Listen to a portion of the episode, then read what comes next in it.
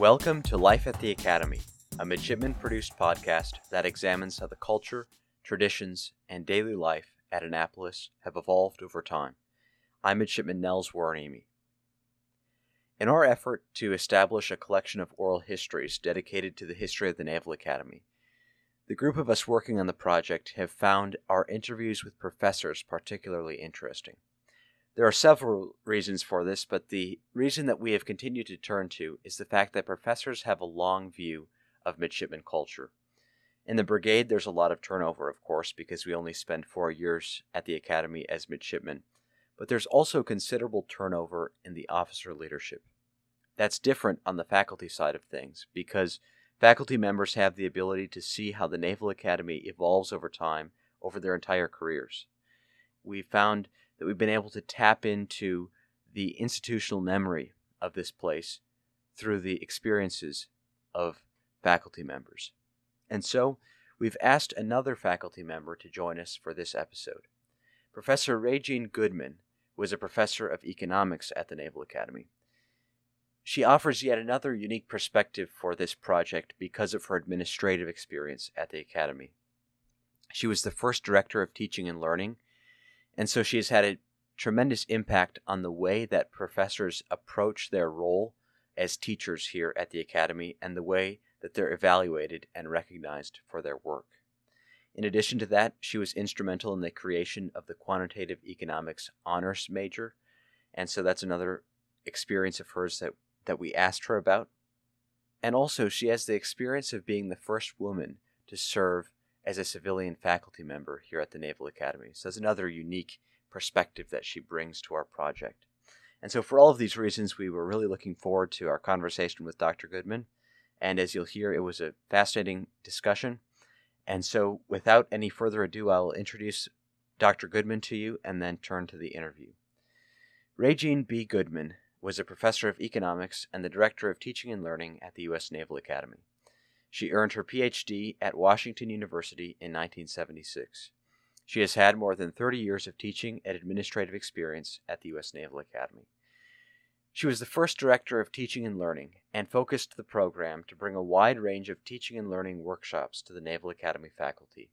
In addition to faculty workshops and seminars, Dr. Goodman initiated the use of teaching portfolios at the Academy and created the Instructional Development Support Center, a centralized faculty support facility intended to introduce emerging educational technologies and to help faculty integrate appropriate technology into the teaching, learning, and assessment process. As we commented at the end of the interview, we had a couple of technical difficulties during the conversation, but we can't thank Dr. Goodman enough for her graciousness in allowing us to work through the technical challenges that we faced.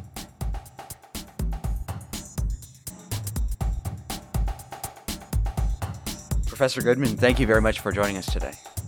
I'm pleased to be here. Let's begin with a introductory question about what you chose to study for an undergrad. Why did you choose to study economics?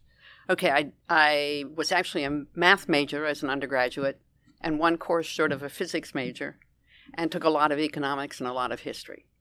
Um, so that's sort of my background.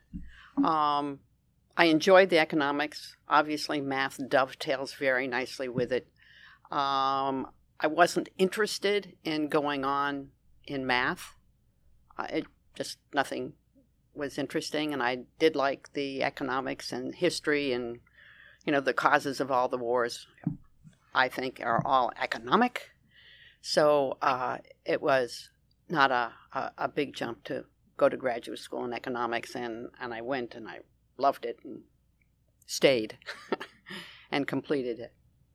Stemming from um, your your studies in economics, why did you choose to teach at the academy, and what was your first impression of the academy? Okay, I chose to teach at the academy when I was in the market interviewing for jobs. I interviewed at the University of Maryland and at Johns Hopkins. Um, my undergraduate education was very much interacting with professors and you know being able to drop by their office and ask questions that sort of thing and that's the type of environment i wanted to be in i wanted to be in a quality undergraduate school that the institution was interested in the students' learning. Um, and um, Maryland and Johns Hopkins don't fit that bill. Um, they're much more interested in people doing research and bringing research dollars into the institution.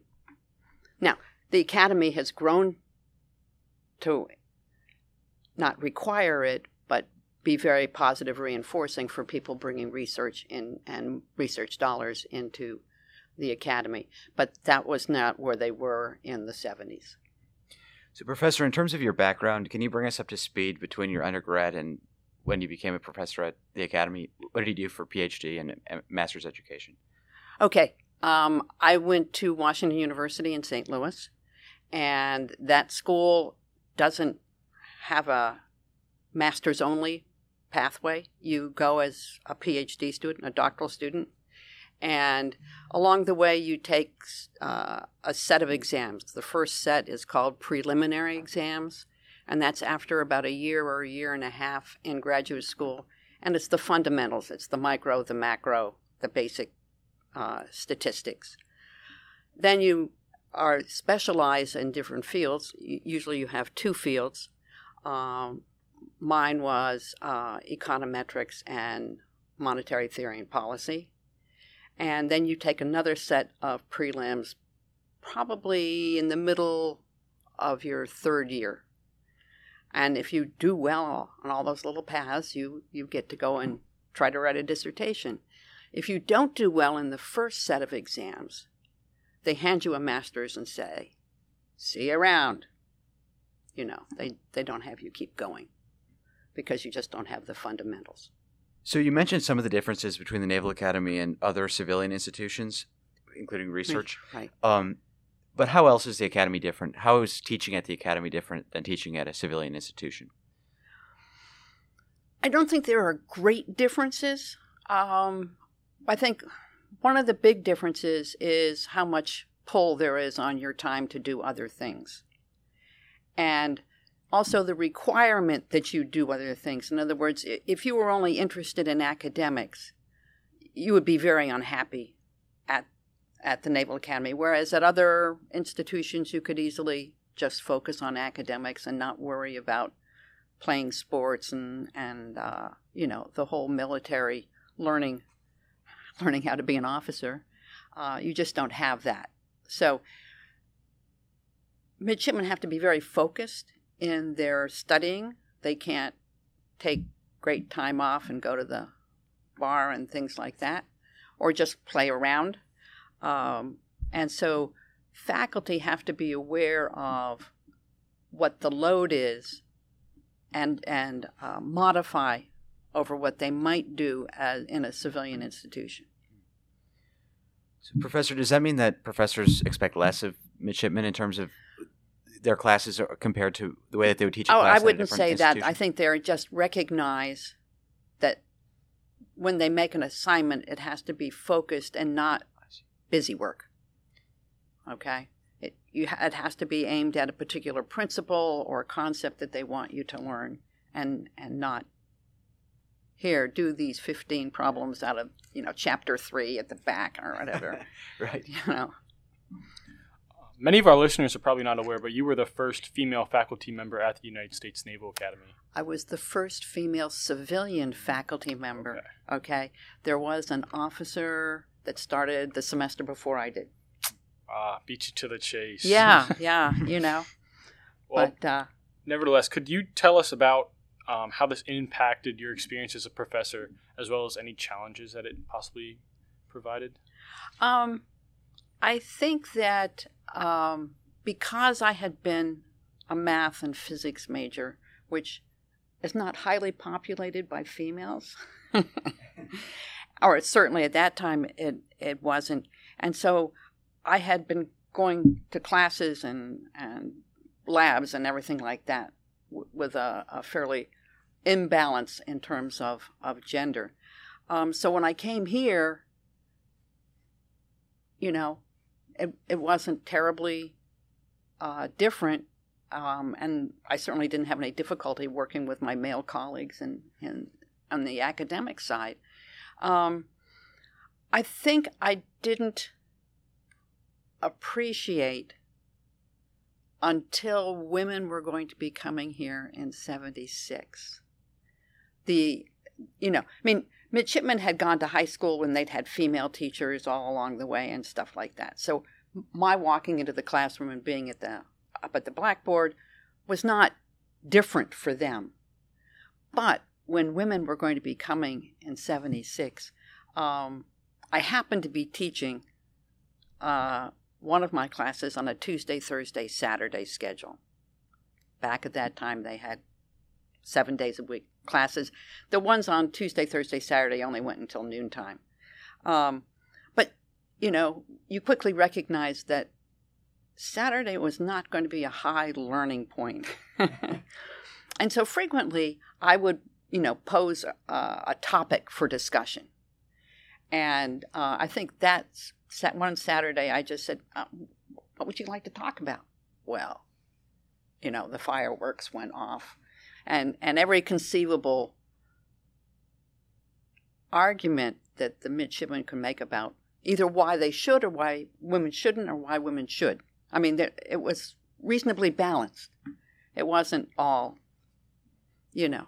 Um, and that's when I realized that, you know, just because I'd been standing up at the front of the room you know, for several years at that point, that it, it hadn't started to adjust attitudes. Um, and attitudes adjusted very slowly over time.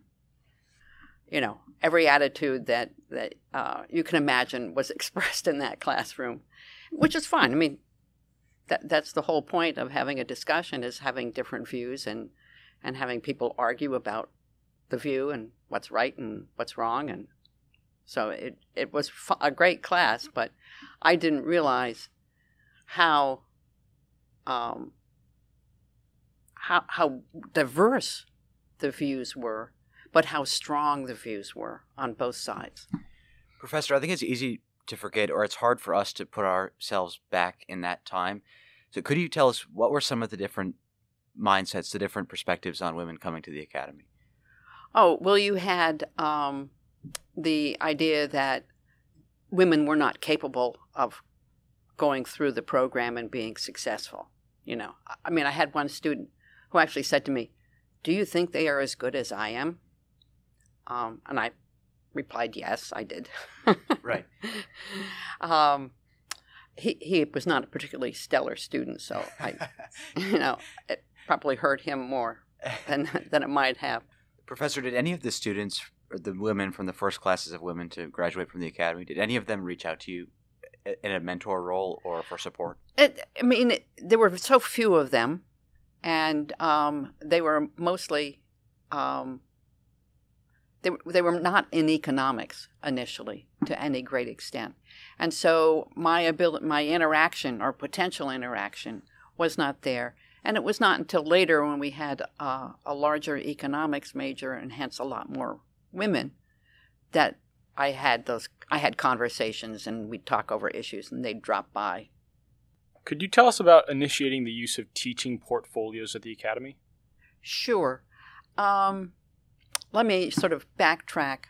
Um, as a as a senior faculty member, I was all, I also be was the chair of the department for five years, and um, in in working with faculty and listening to the deans talk, you know, every Monday morning, um, that, uh, you know, the quality of teaching was not what they had expected, what the deans had expected. And so the guy who was chair of the physics department, he I would sort of do a tag team, you know, uh, when the dean would start going on asking like why couldn't they teach better and all this sort of stuff. And our viewpoint was where do you put your money? You put it into faculty research.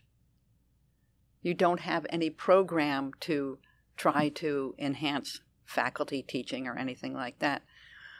So, two months after I stopped being chair, the dean called me in and said, I'm going to create this new position, Director of Teaching and Learning, and I want you to apply. And I said, now, I shouldn't be the one applying. You should get the physics because physics as a discipline was a lot further along with hands on learning by students. I mean, this was national, this wasn't just the academy, but the academy was tuned into it. So I said he would be much better. I mean, he's much more qualified, you know, knows something. And so it being a dean who had some control over me, um, when he said, Well, you at least have to apply, I said, Okay, I'll apply, you know, figuring that I could screw up that interview enough not to be selected. Um, so I was selected as the director of teaching and learning, and, and then I had to do a whole bunch of catching up. I mean, figuring out what was going on in the rest of the world with respect to teaching and learning. Um, and so I um, went to several conferences dealing with teaching and learning on a, a broad scale for people like me, uh, you know, directors of teaching and learning and, and that sort of thing. And um, found a couple of people who could come in and do presentations, um, including a group of people from UVA who uh, did a workshop for faculty on creating uh, teaching portfolios. It was a week long. They would come and stay for a week um, and do presentations and work with faculty to develop them. The the reason I think they've re- gotten so much acceptability here is the fact that the only alternative are student opinion forms. And that's not necessarily a very good evaluation of how well someone is teaching. And so the teaching portfolio allows faculty to put together what they're trying that's new and the evidence that supports that it was positive or maybe it was negative, so you stopped doing that and you tried something else. But gave a fuller description of their teaching than just what student opinion forms do. What are teaching portfolios, Professor? Oh, okay.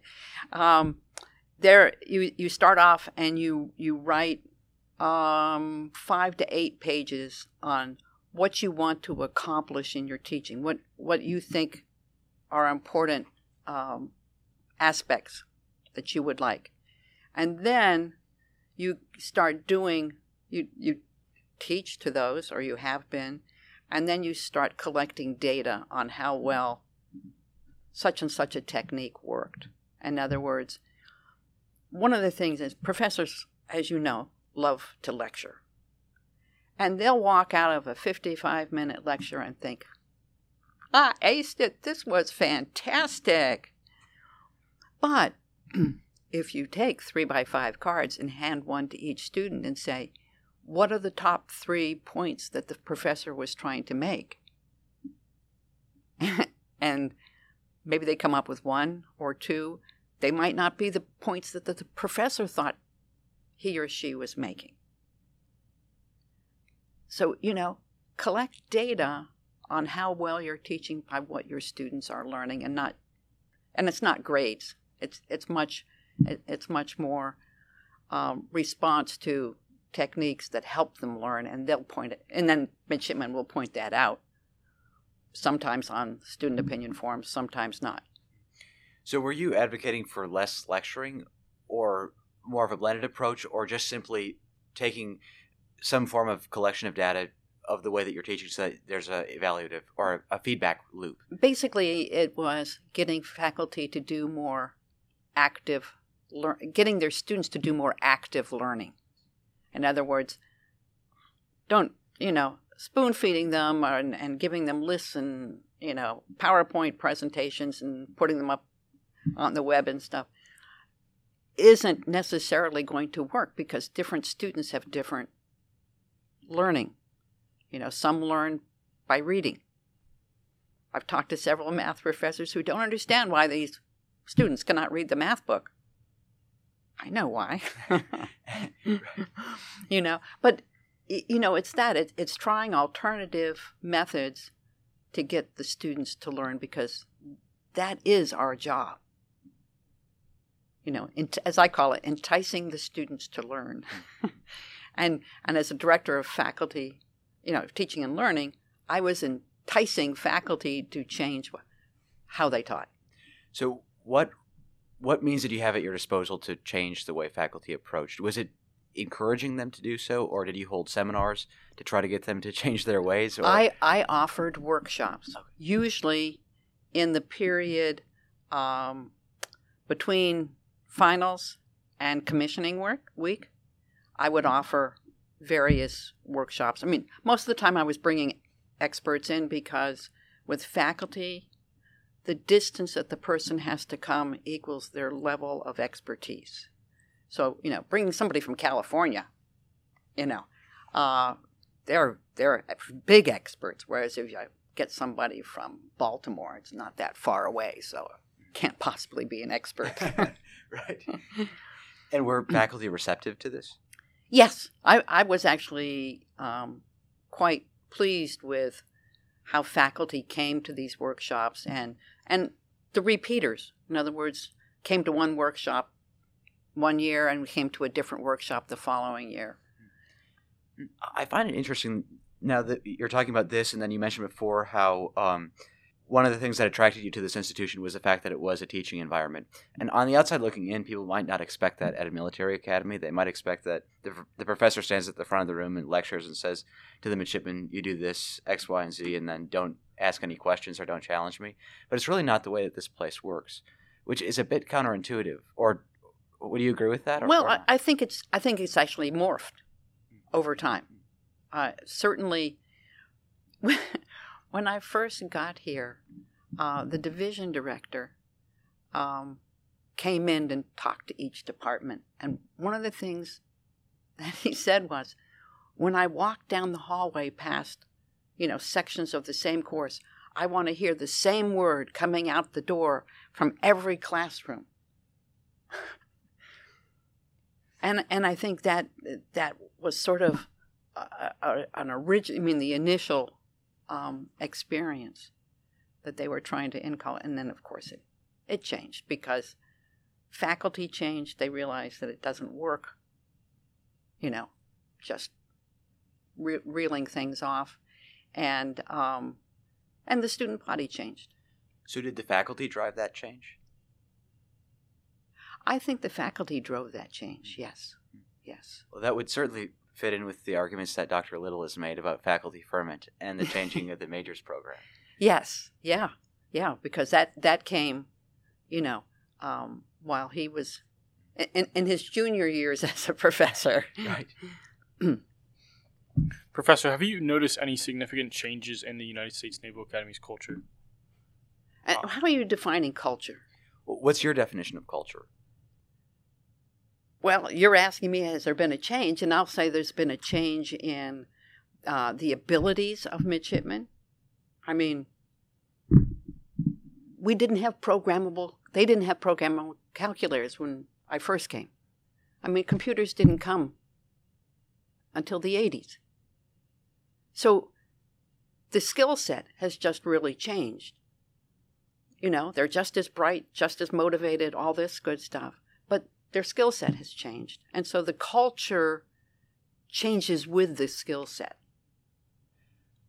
So, Professor, does that mean there's a different demographic from which the Naval Academy is pulling to admit people into the academy? A different demographic, as in they're pulling people who are academically gifted rather than leadership gifted, so to speak. Oh no, I think they. I think it.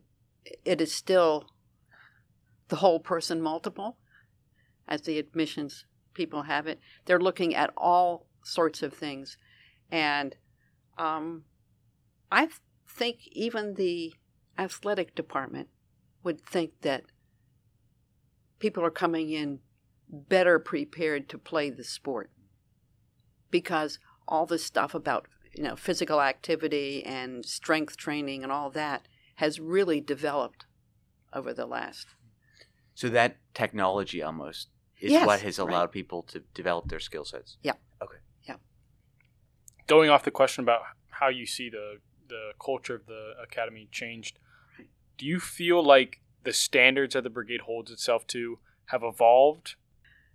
When you're talking about the standards that the brigade holds, are we talking about honor system and stuff like that? Yeah, Is I, that- th- that I mean the you could go into like plebe year, like how rigid their plebe year is, um, the rule following, uh, uniform, cleanliness, and any of the weird kind of like military-ish rules. That's a perfect description. I think that um, the the the culture, certainly with respect to plebe summer, has changed dramatically um, over the time that I was here. Um, you know, the the yelling at an individual was very accepted initially. You just just blast them, and that's okay. In other words, it's the tearing down and uh, aspect of it. Um, but later on, midshipmen were taught and learned different leadership skills. And I remember once I was walking across a, the parking lot, probably going to a meeting or something, and there was a, you know, a group of plebes, and I knew the upper class that was leading them, and it was yelling. And I just walked by and I said, Would your mother be pleased with what you're doing? And just kept right on going. because, yeah, you know, that's not the way you get people to do things and to try to do them well. right. Just by yelling at them. So. And so, did he change his ways? Do you know? Well, I, I he came in to talk to me about it, um, and I think yes, I think he did. That, this was over plebe summer or just during the plebe year? Well, this was uh, this was an occasion of during the plebe summer. Okay. You know, when we tend to march them around by groups, Mhm. doing things. Um, My mom's told me the exact same thing over FaceTime. I'm a detailer this summer. oh, okay. So I'm like, Mom, like you don't understand. Like I, they need like part of. I have to yell at them a little bit. She's like, No, you don't. you you do, but within bounds. Mhm.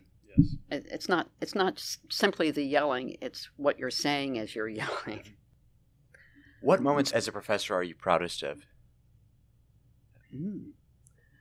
Um, I th- I think there there are sort of two two areas that that I'm proud of what the institution did, and that was developing the honors program, but then also developing the original quantitative economics major, which was a balance between econ and math. Um, both of those created very challenging programs and and hence you know and i think we did it in the right way because we did some research at other institutions what kind of programs that they had and what had been successful and what had not um, and i think we really developed a very good quality honors program Were you involved in the creation of both of those programs? yes How are you involved? Um, well, I was involved in terms of structuring what the econ honors major would look like. I worked with one of my colleagues, and we did that.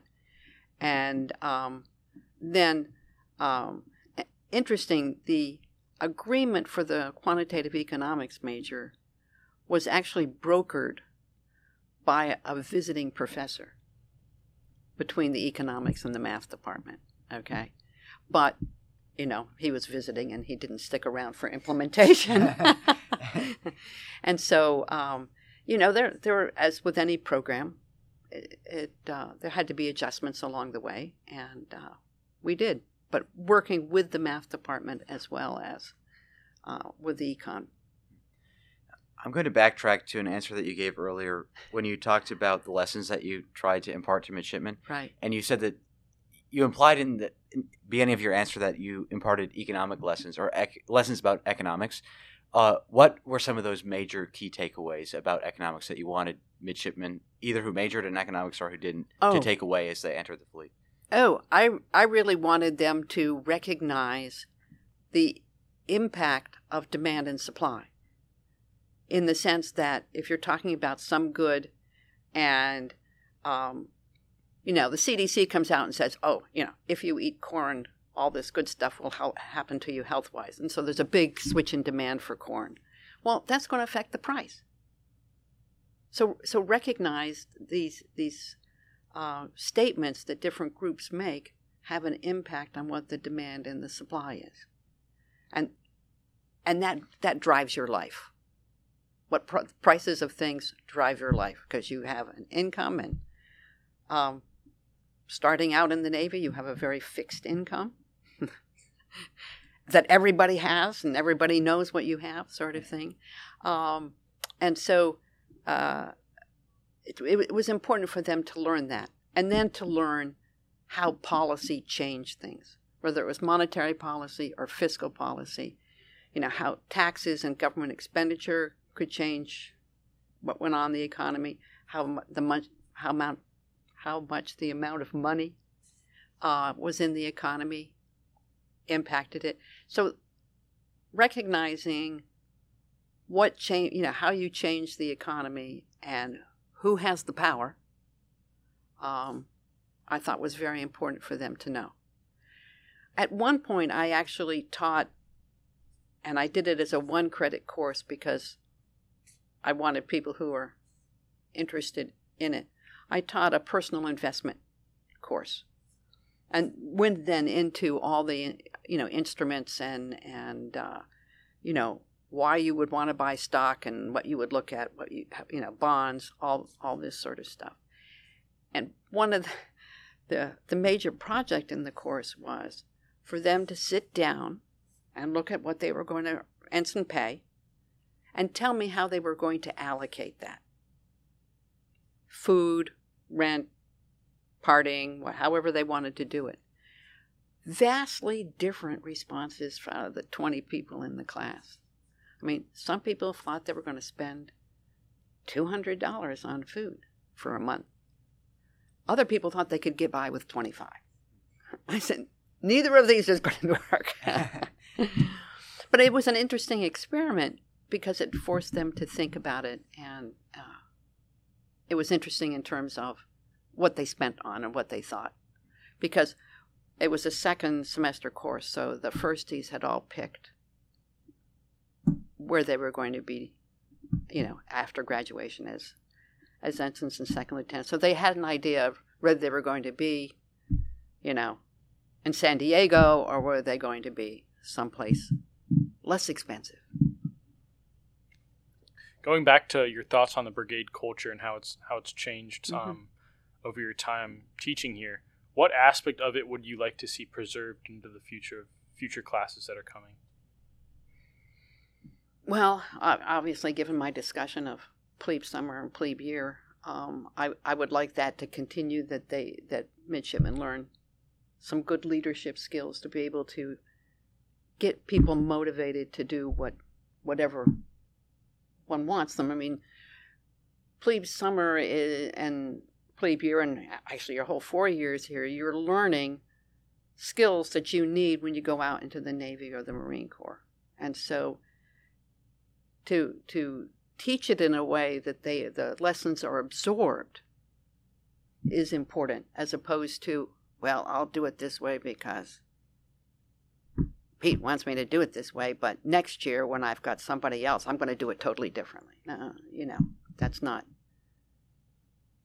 in, engaging with why the, it's that way and, and em, embedding it in your own approach. I'm interested to hear your views on academy culture as a whole. We, the definition that we've kicked around doing this project is that culture is like organizational personality. So, if you had to put into if you had to describe what the organizational personality of the Naval Academy is, either on the faculty side or the midshipman side, how would you describe that?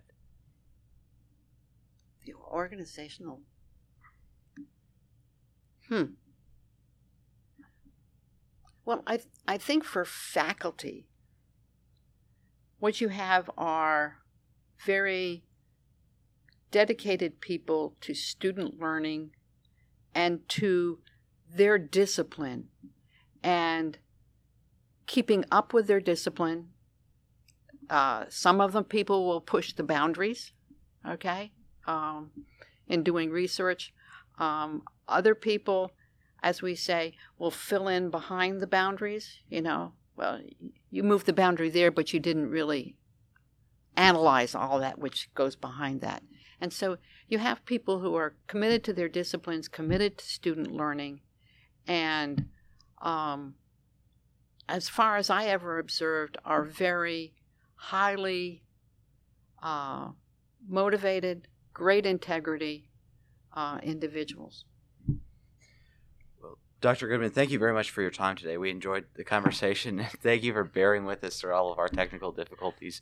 No problem at all. I'm totally used to it. Thank you.